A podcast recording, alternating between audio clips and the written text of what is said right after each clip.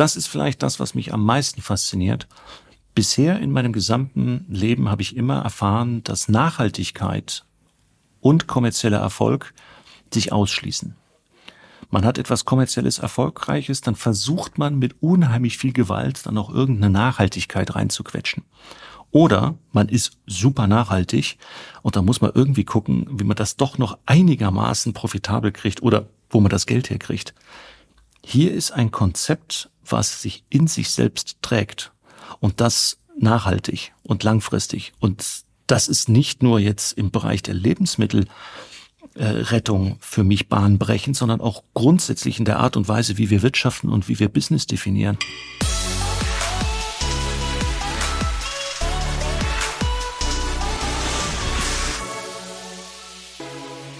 Eine neue Woche, eine neue Folge. Digitale VorreiterInnen, dein Podcast zur Digitalisierung von Vodafone.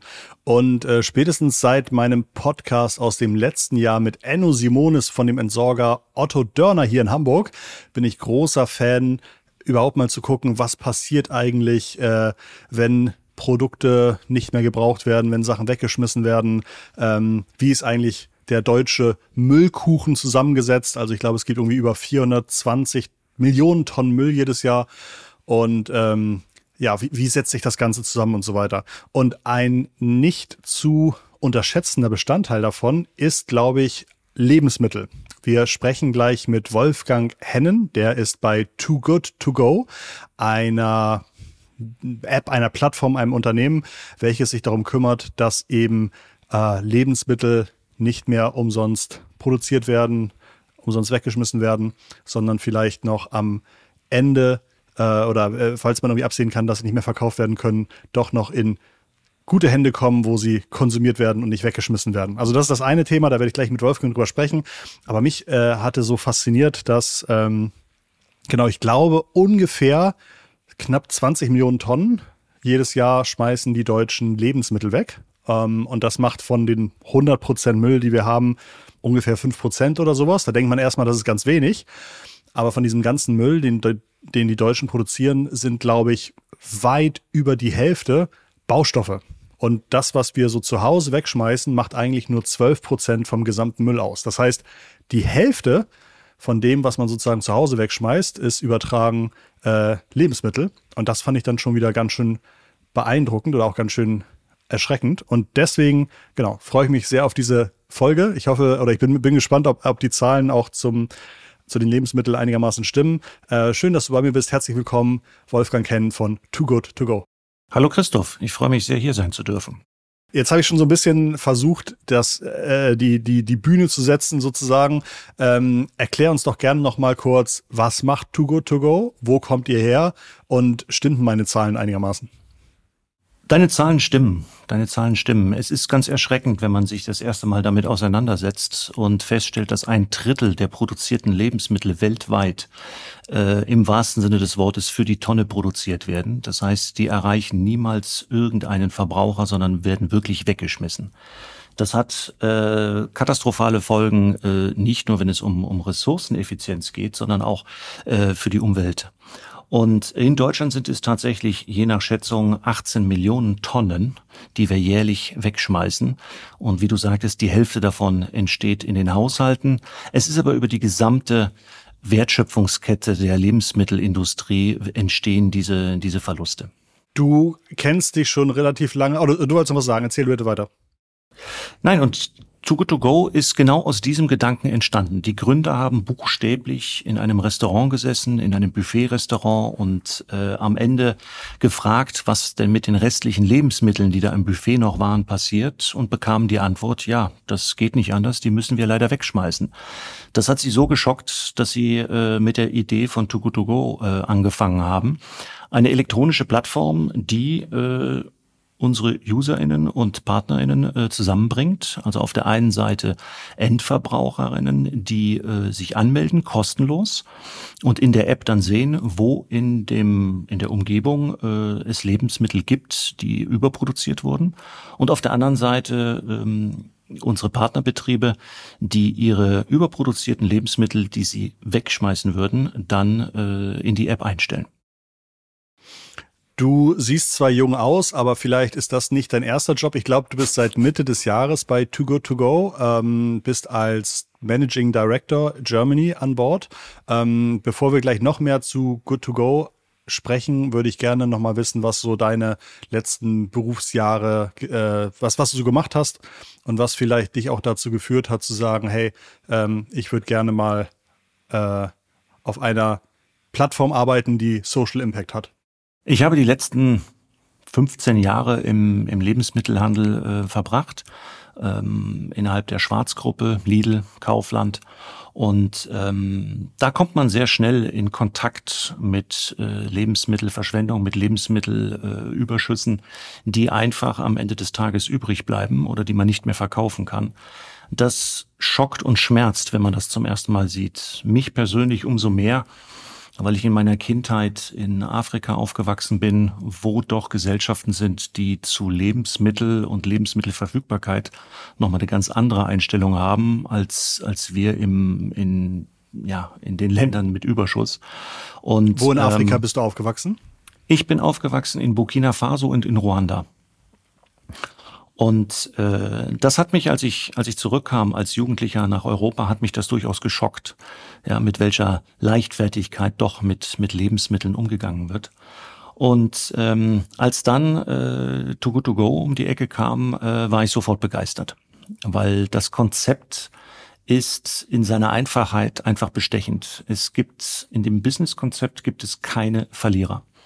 Alle Beteiligten gewinnen. Der Endverbraucher gewinnt, weil er absolut fantastische, frische, saubere Nahrungsmittel für 30 Prozent des ursprünglichen Preises bekommt. Der Partnerbetrieb gewinnt, weil er Lebensmittel, die er sonst wegwerfen würde, ähm, noch verkaufen kann, immerhin für 30 Prozent des Wertes. Und die Umwelt gewinnt auch, weil die Lebensmittel nicht umsonst produziert worden sind und was man auch nicht vergessen darf, Lebensmittel, die wir wegwerfen, zersetzen sich und da entsteht Methan. Und das ist äh, auch ein, ein, ein ganz äh, ja, gefährlicher Klimakiller.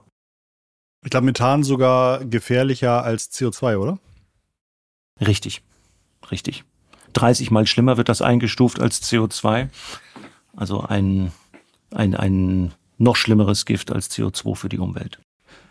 Wir sind jetzt schon mittendrin. Ich will natürlich wissen, wie groß seid ihr, wo kommt ihr her? Aber eigentlich möchte ich auch gerne noch wissen, bei deiner Lidls, also du hast gesagt Schwarzgruppe und ich glaube sogar zur Schwarzgruppe gehören auch einige der größten Entsorger Deutschlands. Also, dass einfach ein großer Teil äh, der Ware immer entsorgt wird, ist ja schon fast Teil des festen Business Cases von so einem, äh, von so einem Lidl. Gibt es da Momente oder hast du da Zahlen oder hast du eine spannende Anekdote, ähm, wo man, woran man nochmal sieht, wie, wie viel oder wie regelmäßig eigentlich leider Lebensmittel ähm, nicht zum Konsumenten gelangen. Das ist in allen Beteiligten oder bei allen Branchen ist das so. Ähm, der Kunde erwartet auch kurz vor Öffnungs, vor Schließung der, der Läden, erwartet er einfach noch eine gewisse Auswahl, auch eine gewisse Frische. Das heißt, es muss zum bis zum Schluss, auch bei Bäckereien, auch bei Metzgereien, auch bei Convenience-Läden, ähm, auch bei Discountern muss bis zum Schluss ein gewisses Sortiment vorgehalten werden, was dann am nächsten Tag nicht mehr verkauft werden kann. Und wenn das dann ausgeräumt wird, das kennt jeder Beteiligte in der Gastronomie und im, im Einzelhandel, das schmerzt. Man liebt seine Produkte, man hat eine gewisse Begeisterung für sein, für sein eigenes Geschäft und dann diese gesamten Anstrengungen und nicht nur die Werte, sondern auch moralisch. Ähm, es fühlt sich einfach schlecht an, was man da äh, in die Tonnen drückt. Meinst du, dass längere Öffnungszeiten da in den letzten 20 Jahren auch nochmal dafür gesorgt haben, dass im Grunde äh, mehr weggeschmissen wird oder hat das keinen Impact? Ich glaube, dass es eine, eine Gesamtgemengelage ist. Es hat sich vieles verändert in den letzten 20, 30 Jahren. Ähm, meine, meine Großelterngeneration hatte kleine Tante-Emma-Läden. Wenn ich da meinen Vater erzählen höre, wie er damals als äh, kleiner Junge in den Läden ähm, gewirtschaftet hat, das war noch eine ganz andere Einstellung. Da hat der Kunde auch akzeptiert, wenn er nachmittags kam und gehört hat, tut uns leid, Schnittkäse haben wir heute nicht mehr Das ja. ist einfach eine, eine Erwartungshaltung, die der Kunde heute hat. Da spielen Öffnungszeiten mit rein, da spielen Sortimente mit rein, da spielt auch unser Lebensstandard mit rein oder unsere Art und Weise, wie wir leben. Ich merke oder wir merken aber, dass das Bewusstsein immer präsenter wird. Das ja. Bewusstsein über Lebensmittelverschwendung und dass das System, so wie es jetzt existiert, einfach nicht okay ist. Kannst du dich noch, als als Jugendlicher nach Europa kamst, an einen Moment erinnern, in dem dir äh, dieser starke Kontrast aufgefallen war, ähm, wie gedankenlos hier mit Lebensmitteln umgegangen wird? Ja, es gibt einen Moment, der ist, der ist mir sehr in Erinnerung geblieben. Da hatten Bekannte, hatten so Brühwürstchen gemacht. Ja, die gab es bei uns nicht und die fand ich ganz spannend und die sind beim Aufwärmen geplatzt, wo nur einfach die Haut oder die, die Hülle geplatzt ist, was an dem Produkt gar nichts ändert. Und ohne weitere Kommentare landeten diese gesamten Würstchen im Müll. Ich stand daneben und habe die Welt nicht mehr verstanden. Das Produkt ja. war noch vollkommen in Ordnung, es war einfach nur geplatzt. Ja, ja, oh Gott, das ist ein, äh, das ist ein krasses Beispiel. Äh, ich glaube, wenn man jetzt auch noch zusätzlich nicht so gerne oder kein Fleisch isst äh, und irgendwie weiß, dafür musste jetzt irgendwie ein, ein Tier sterben, dass dann das auch noch, also das, das kommt dann auch noch oben drauf, ähm, hört sich das für mich besonders äh, unangenehm an, so eine Geschichte. Ja, okay, das kann ich mir gut vorstellen, dass, das, dass es hängen geblieben ist. Ähm, Too Good To Go geht vielleicht nicht jedem Deutschen einfach von der Zunge, dieser Name. ähm, in der Vorbereitung war ich aber relativ beeindruckt, wie viele Installationen ihr habt. Also ich glaube, ähm, weltweit habt ihr wie viele äh, nutzende App-Teilnehmer? Wir haben weltweit 60 Millionen Menschen, die mit uns retten. In Deutschland sind es 8 Millionen.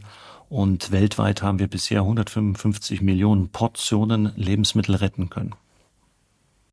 Also das sind ja unfassbare Zahlen. Ähm, trotzdem habe ich das Gefühl, dass jetzt nicht irgendwie jeder meiner Freunde die App installiert hat. Wer nutzt typischerweise Too Go To Go? Wir sind in, in Deutschland haben wir eine Community von über acht Millionen Menschen, 16.000 Partnerbetriebe, allein die acht Millionen, das sind schon fast zehn Prozent der Bevölkerung. Wir sind bei 16.000 Partnerbetrieben in 900 deutschen Städten unterwegs. Insgesamt haben wir fast 17 Millionen Portionen gerettet. Das ist eine ganz schöne Menge, aber wenn man das vergleicht mit der Zahl der 18 Millionen Tonnen jährlich, sind wir gerade mal am Anfang.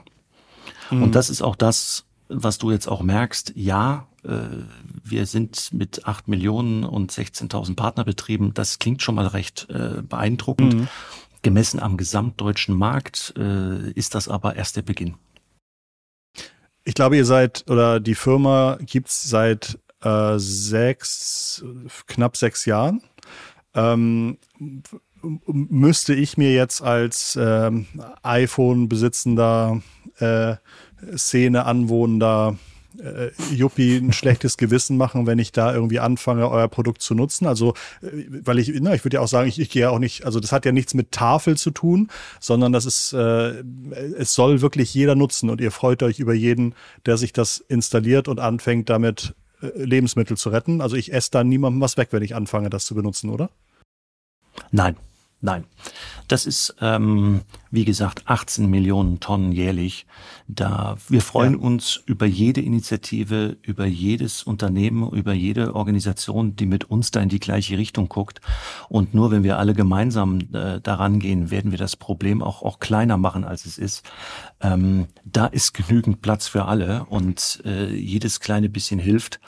Und ähm, Viele von unseren Partnerunternehmen äh, kombinieren das auch. Ja, dass sie also anfangen mit einer Rabattierung, äh, um die bestehenden Kundinnen zu motivieren, äh, die Produkte noch zu holen.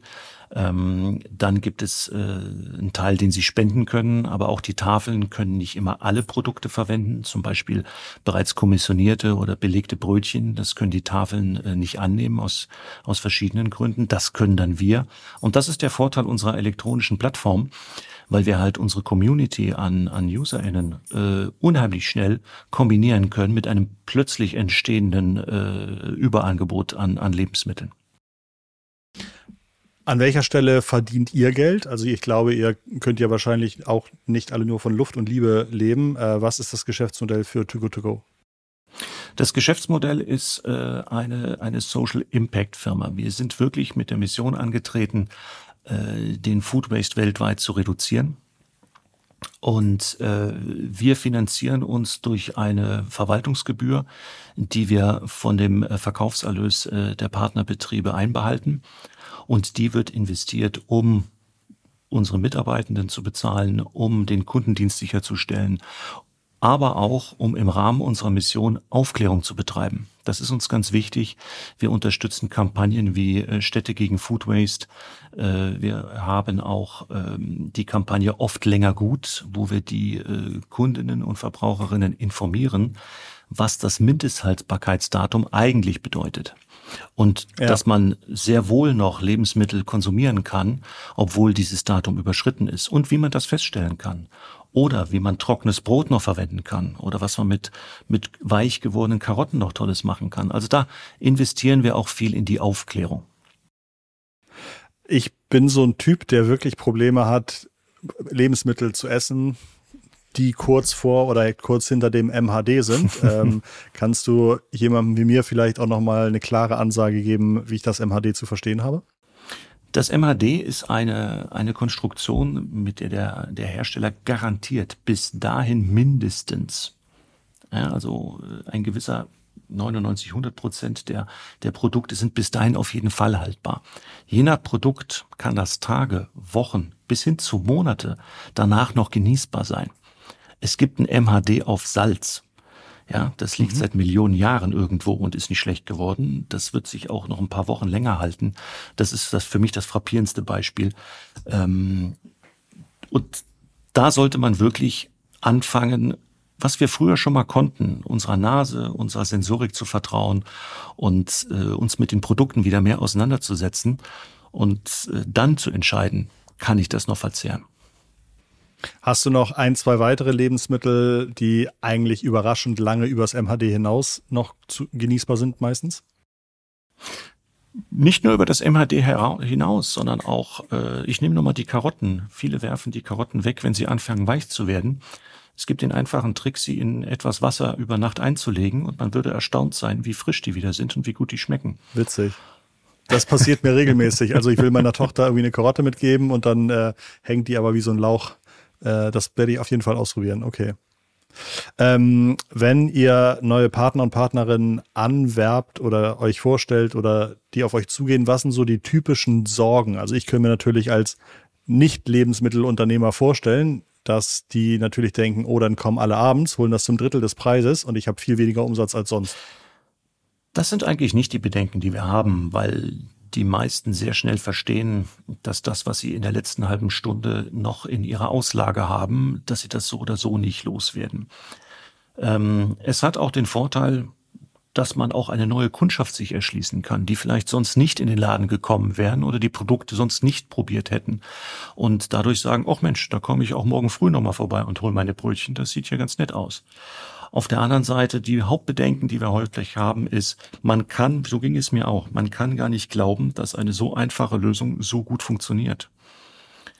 Es ist tatsächlich so, ich kann einstellen, sehr flexibel, in dem Moment, wo ich feststelle, ich habe zu viel produziert, stelle ich das auf meiner App als Partner ein und kurze Zeit später ist unsere Community, äh, Community auf, auf, der, auf der App anwesend und hat sich diese Tüten reserviert. Das ist eigentlich immer ein sehr schöner Moment, wenn unsere Partnerbetriebe zum ersten Mal einstellen und sagen, meine Güte, fünf Minuten, zehn Minuten und die sind schon alle reserviert.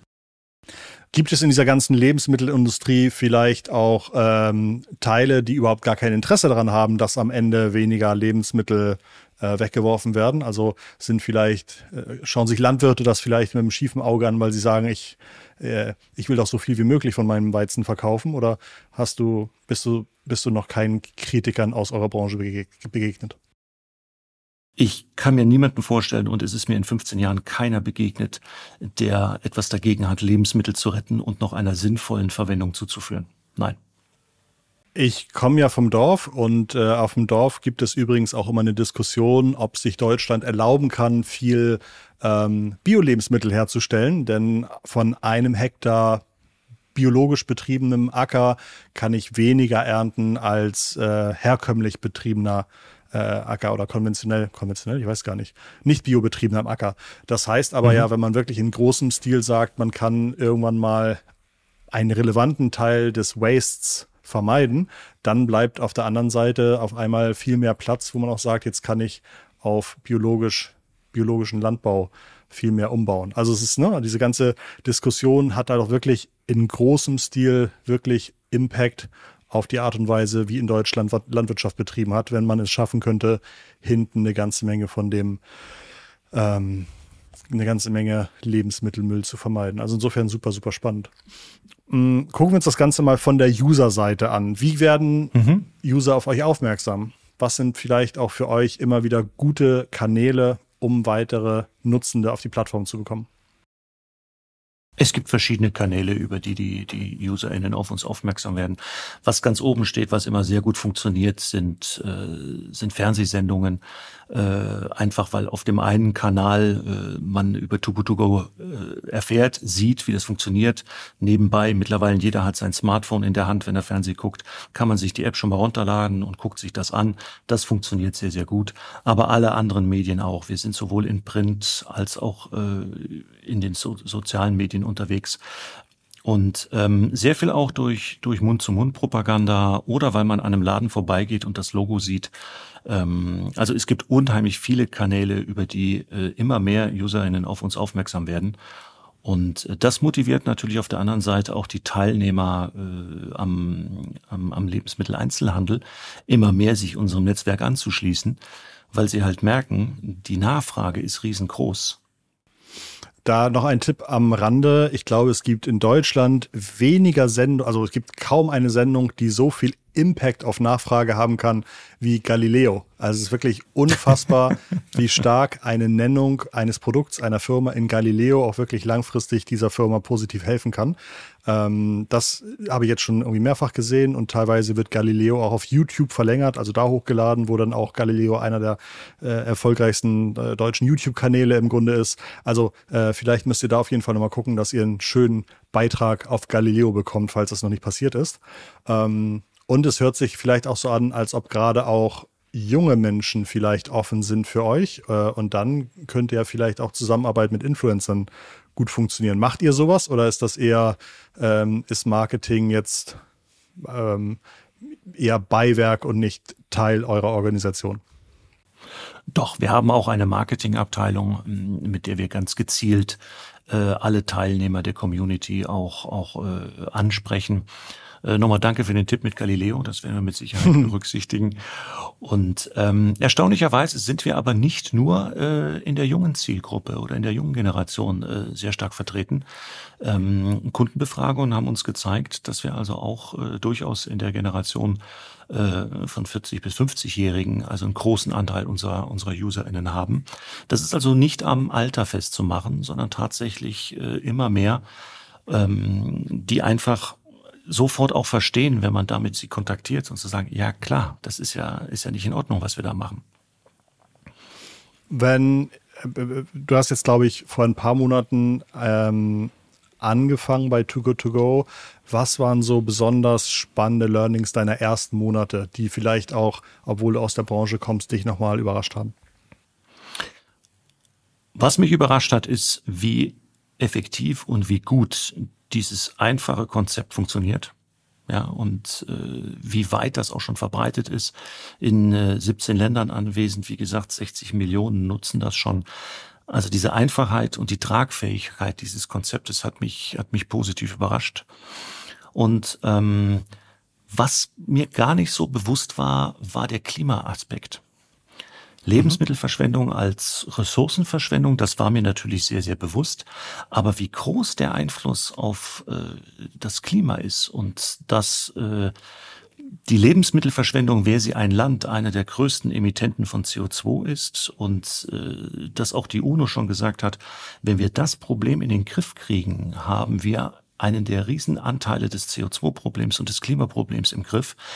Das war für mich die Überraschung. Dieses Ausmaß war mir so nicht bewusst. Spannend. Ich hatte jetzt parallel nochmal geguckt. Ich habe das auch installiert gehabt auf meinem Handy. Ich glaube, ich habe es einmal versucht zu benutzen. Aus irgendeinem Grund habe ich es dann nicht gemacht und danach nicht wieder genutzt. Ähm, ist das, wenn ich jetzt irgendwie rechnerisch höre, dass ihr auf 8 Millionen deutschen Handys mal installiert gewesen seid und aber nur nur 17 Millionen Portionen äh, irgendwie ähm, vermittelt habt, dann scheint das auch anderen vielleicht so zu gehen. Äh, wie kriegt man Nutzer dazu, noch viel häufiger eure Plattform zu nutzen? Was sind da eure Ansätze? Es ist tatsächlich so, dass unser Angebot unser Wachstum ähm, beschleunigt. Das heißt, in dem Moment, wo wir in einer Region, ja. wo wir irgendwo einen Partnerbetrieb gefunden haben und der anfängt, unsere Tüten einzustellen, dann haben wir in kürzester Zeit auch die dementsprechenden Userinnen, die da sind. Das heißt, ah, okay. es ist tatsächlich bei uns eine angebotgetriebene Sache. Ähm, und das ja. dürfte dir wahrscheinlich auch passiert sein, wenn du in die App reinguckst und äh, in deiner Gegend sind nur zwei Bäckereien. Das ist klasse, aber das machst genau du halt so. auch nicht jeden ja. Tag. Ja, das heißt, äh, wir sind in allen Branchen unterwegs, bei Supermärkten, ähm, bei den Bäckereien, aber auch bei Hotels, bei Kantinen, um die Lebensmittel zu retten, aber auch um unseren Userinnen ein, ein so vielfältig wie mögliches Angebot zu geben und auch an verschiedenen Momenten des Tages die, das Angebot zu geben. Ja, und das merken wir in so, in so Städten wie Berlin, wo wir sehr viel Angebot haben. Da sind auch dementsprechend äh, die Userzahlen. Also es ist tatsächlich so, dass bei uns der Angebot der Treiber ist oder der Trigger ist, ja. der dann auch die Community in die App wieder zurückbringt. Das ist nochmal ein guter Punkt. Kann natürlich sein, dass ich nur um 13 Uhr irgendwie Zeit habe, einkaufen zu gehen. Aber wenn ich weiß, ich kann bei euch immer nur um 19 Uhr irgendwie mein, mein Angebot bekommen, dann äh, kann das schon wieder sein, dass ich sage, das passt für mich so nicht. Ja, sehr, sehr spannend. Ich habe mir natürlich auch gemeinerweise mal angeguckt, was an Bewertungen äh, auf Bewertungsportalen so hinterlegt ist und mich natürlich nur auf die Bewertungen fokussiert, ähm, die noch Luft nach oben haben. Eine Sache fiel mir auf, es scheinen viele Nutzer genervt zu haben, dass sie auf einmal nicht mehr mit Überweisung bezahlen können oder mit Klarna. Ähm, also da scheint wohl irgendwann ein Zahlungsdienstleister ausgetauscht worden zu sein. Da, da, hat man sehr, sehr viel gelesen, dass das anscheinend viele Nutzer enttäuscht hat. Äh, und das nächste Problem, das ich sah, war etwas, was ihr wahrscheinlich wenig unter Kontrolle habt, nämlich wie gut die Qualität beim Partner ist. Da kann ja irgendwie ein Partner dann äh, schlechtes Essen reintun oder ähm, einen anderen Deal machen als abgemacht und dann kriegt ihr auf die Mütze. Also wie versucht ihr den Partnern irgendwie klarzumachen, dass sie einigermaßen Qualitätsstandards einhalten müssen? Also zu den, zu den Bewertungen des, äh, des Zahlungsmittel, das überrascht mich nicht. Dieses Abschalten ist gerade, glaube ein oder zwei Wochen her. Ähm, ah, okay. Wir haben das, wir haben das gemacht, äh, weil die Userinnen äh, mit diesem Bezahlmittel in unserer App ähm, ein Problem hatten. Diese, diese Klarna ist eine Lösung, die für Stores gemacht wurde ja, und die da auch, auch, auch gut ist. Und ich, wenn ich äh, beispielsweise, wenn ich Möbel einkaufe und die ganze User Experience sind irgendwie 20 Minuten auswählen, dann stört mich am Ende ein 20-sekündiger oder zweiminütiger Bezahlprozess nicht. Dann steht das im Verhältnis. Auch die Sicherheiten, die Beträge, was dahinter steht, das ist dafür fürs, für, für den E-Commerce im, im E-Shop angepasst. Unsere App-NutzerInnen sind die Schnelligkeit gewohnt. Das heißt, Sie sehen eine Tüte, reservieren die, das ist ein Swipe, dann wird das Bezahlmittel aktiviert und dann ist man auch schon weiter. Das heißt, zu dieser Art der App passen einfach andere Bezahlungsmittel besser. Und das war der Grund, warum wir aufgrund des Feedbacks unserer Userinnen uns uns dann auch für äh, die anderen Bezahlmittel entsch entschieden haben. Und ähm, Natürlich, wie immer, wenn man umstellt, äh, es gibt ein paar äh, Hardcore-Fans, die das mögen und das tut uns dann leid, beziehungsweise mit denen sind wir in Kontakt und bieten da Alternativen an. Das stimmt, das habe ich gesehen, ja. Zu dem zu der Qualität, äh, das ist in der Tat die Verantwortung der, der Partnerbetriebe. Wir sind da aber auch mit den Partnerbetrieben in Kontakt.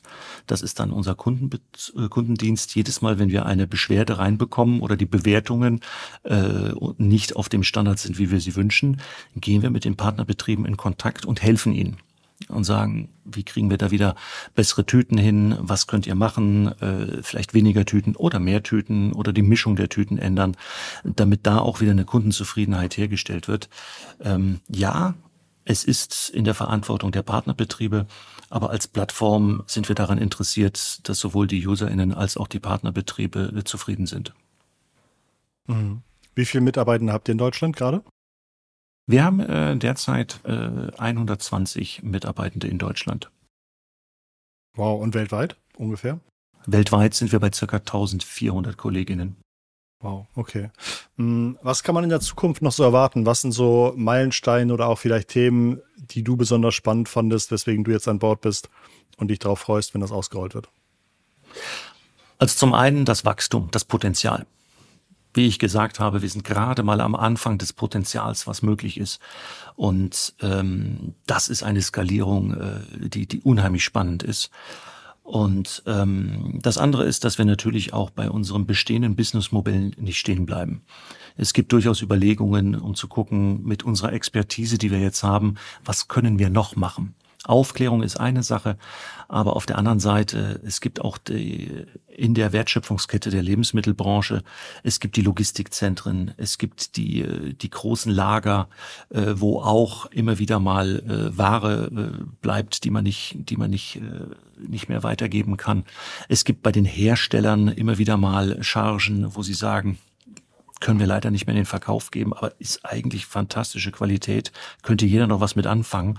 Also da sind wir mit verschiedenen äh, Initiativen und, und äh, Piloten und Gruppen auch dran, um unser Geschäftsmodell weiterzuentwickeln. Also es wird nicht nur bei dieser klassischen App, so wie wir sie jetzt haben, bleiben. Und das ist ein total spannender Prozess, diesen, diesen sozialen Impact und das ist vielleicht das, was mich am meisten fasziniert Bisher in meinem gesamten Leben habe ich immer erfahren, dass Nachhaltigkeit und kommerzieller Erfolg sich ausschließen.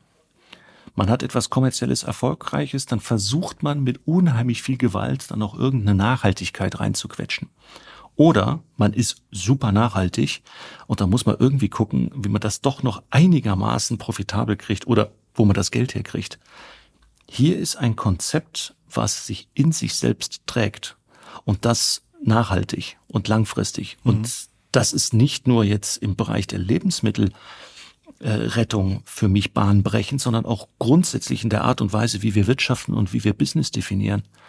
Nicht entweder oder, sondern ineinander integrieren als integraler Bestandteil. Total faszinierend und das ist eine deutliche Motivation, nicht nur von mir, sondern von allen Kolleginnen hier bei Too Good To Go. Was würdest du sagen, wie hoch ist ein durchschnittlicher Warenkorbwert bei euch? Grob.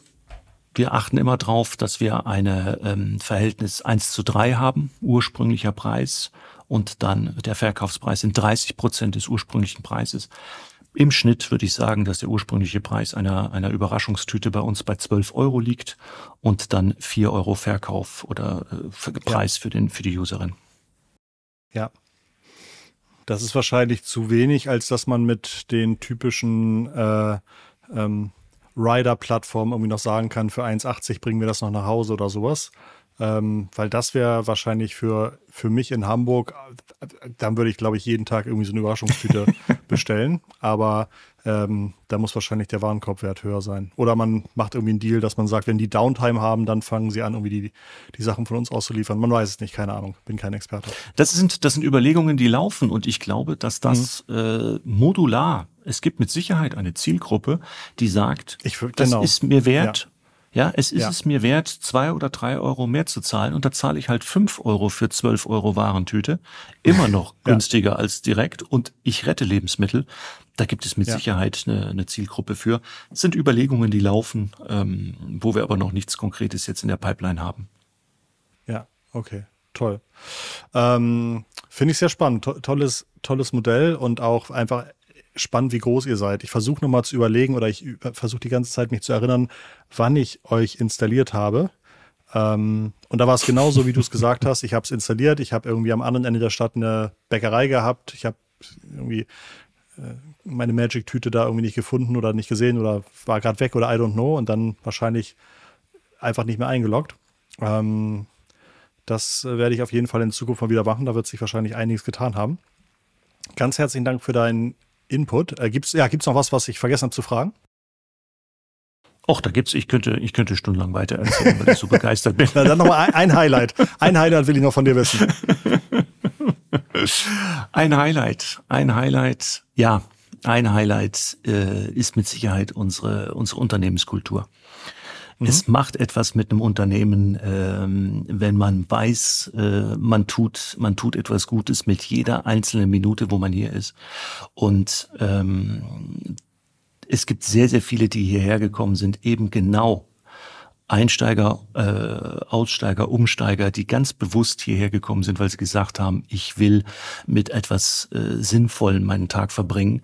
Und ähm, diese Unternehmenskultur ist frei von jeglichen Ellenbogen, von jeglichem äh, toxischen äh, Miteinander. Das ist wirklich etwas ganz Außergewöhnliches, äh, was ich so bisher in dieser, in dieser Form noch nirgendwo kennengelernt habe. Absolutes Highlight. Das freut mich total und du wirkst auch in dir selbst ruhend. Insofern äh, nehme ich dir das auch ab. und ich glaube, das ist auch einfach immer wieder etwas, was man unterschätzt, dass man halt so viel Zeit seines Wachtages irgendwie auf der Arbeit und mit Menschen verbringt. Und wenn man da irgendwie Produkte zum Wachsen bringt, die eigentlich die Welt nicht besser machen oder mit Leuten zu tun hat, ähm, hinter deren Rücken man irgendwie sagt, man wünscht die zur Hölle oder sowas. Das, ich glaube, das ist, das ist alles keine gut investierte Lebenszeit. Insofern sicherlich eine tolle Entscheidung von dir, zu Too Good to, Too Good to Go zu gehen. Und für Too Good to Go wahrscheinlich auch eine gute Idee, dass du da bist. Ähm, und ich bin darf total ich fragen, gespannt. Wo, ich glaube gerade. Darf ich fragen, wo du, wo du sitzt? Wo du, wo wohnst du? Ähm, ich bin in Hamburg und in Hamburg ah. konkret äh, im, im Bereich Sternschanze, genau. Also im im, oh, schönes Viertel. Ähm, im, in Hamburg haben wir mittlerweile, guck ruhig mal in die App rein, in Hamburg haben wir mittlerweile über 600 Stores. Da findest du ja, das war was. damals noch nicht so. Das werde, also werde ich jetzt, das werde ich jetzt gleich nochmal machen. Und ich glaube, ähm, ich finde euer Modell total spannend, wenn es irgendwann mal so weit ist, dass man so eine Art API hat. Also wenn ich jetzt vielleicht irgendwie keine Ahnung eine große Kantine bin und weiß, ich brauche irgendwie jeden Tag äh, 700 Liter Milch, dass ich dann sozusagen automatisch meine Bestellung an euch rausgebe und ihr sagen könnt, ja, können wir liefern, muss halt morgen weg die Milch oder sowas oder irgendein anderes Lebensmittel, so dass man wirklich diese ganzen Sachen, die ihr habt, noch stärker in großem Stil und regelmäßig und zuverlässig bestellen und einkaufen könnte. Das wäre natürlich richtig, richtig toll. Ähm, dann hat man auch irgendwann Großabnehmer und ich glaube, Preis ist natürlich eine Sache, aber wenn die irgendwie wissen, ich kriege zuverlässig die Rezeptzutaten, die ich hier verarbeiten muss und äh, mache auch noch was Gutes dabei, das fände ich total spannend. Aber bis dahin, glaube ich, muss man noch eine Menge Technologie weiterentwickeln oder Zuverlässigkeit oder whatever. Aber sehr, sehr schön. Ich werde da reingucken ähm, und ich schreibe dir dann mal, wie es für mich jetzt geklappt hat nach irgendwie zwei Jahren Pause. äh, ich glaube, so lange ist das schon her, dass ich es probiert habe. Perfekt. Danke, Wolfgang. Danke. Das war digitale Vorreiter in diese Woche mit äh, dem Wolfgang Hedden und seiner spannenden Geschichte, wie er auf einmal von einem großen Lebensmitteldiscounter zu einem Lebensmittelabfallvermeider ähm, gewechselt ist. Hat mir sehr gefallen. Äh, ich finde das Thema sehr spannend. Ich hatte am Anfang schon erklärt, dass ich auch dieses ganze Abfallthema unheimlich interessant finde. Und äh, es ist einfach, wenn man sich mit dem ganzen Abfallthema in Deutschland beschäftigt, wird man verrückt. Also ne, wir zu Hause sollen irgendwie Abfall vermeiden und trennen und so weiter, was ja auch mega gut ist. Aber wenn ich dann höre einfach, wie viel Abfall in Deutschland im Bau produziert wird und dass es teilweise so einfache Regeln in Deutschland gäbe, die würden zig Millionen Tonnen jährlichen Abfall vermeiden. Äh, da wird man einfach verrückt. Also ein kleines Beispiel, glaube ich, ist, in Deutschland darf Beton oder nur, nur in ganz wenigen Mitteln darf man Beton in Deutschland recyceln. Aber man könnte unheimlich viel Beton in Deutschland recyceln. Also für so viele Use Cases könnte man recycelten Beton nehmen. Das würde ohne Ende CO2 sparen, das würde ohne Ende Abfall sparen, das würde ohne Ende ähm, Volumen sparen, der nicht wegdeponiert werden muss. Ähm, für, allein für Kannsteine, also wirklich, wo es, wo es wirklich egal ist, ob der Beton irgendwie äh, 100 Tonnen Belastung oder nur 90 Tonnen Belastung aushält könnte man so, so viel machen und äh, da gibt es einfach gerade noch keine Lobby für. Da gibt es, glaube ich, auch keine Politiker, die sich dafür interessieren. Aber wenn man mal wirklich sagt, man möchte von 420 Millionen Tonnen im Jahr mal auf 350 Millionen Tonnen im Jahr äh, und der Weg dahin, der ist halt gerade, äh, der, der zeigt sich gerade nicht. Also Deutschland produziert ungefähr jedes Jahr so viel Müll wie im Jahr zuvor. Äh, damit könnte man wirklich mal 30, 40, 50 Millionen Tonnen Müll sparen. Aber ja, anscheinend ist der Druck noch nicht groß genug. Nachbarländer sind da schon weiter.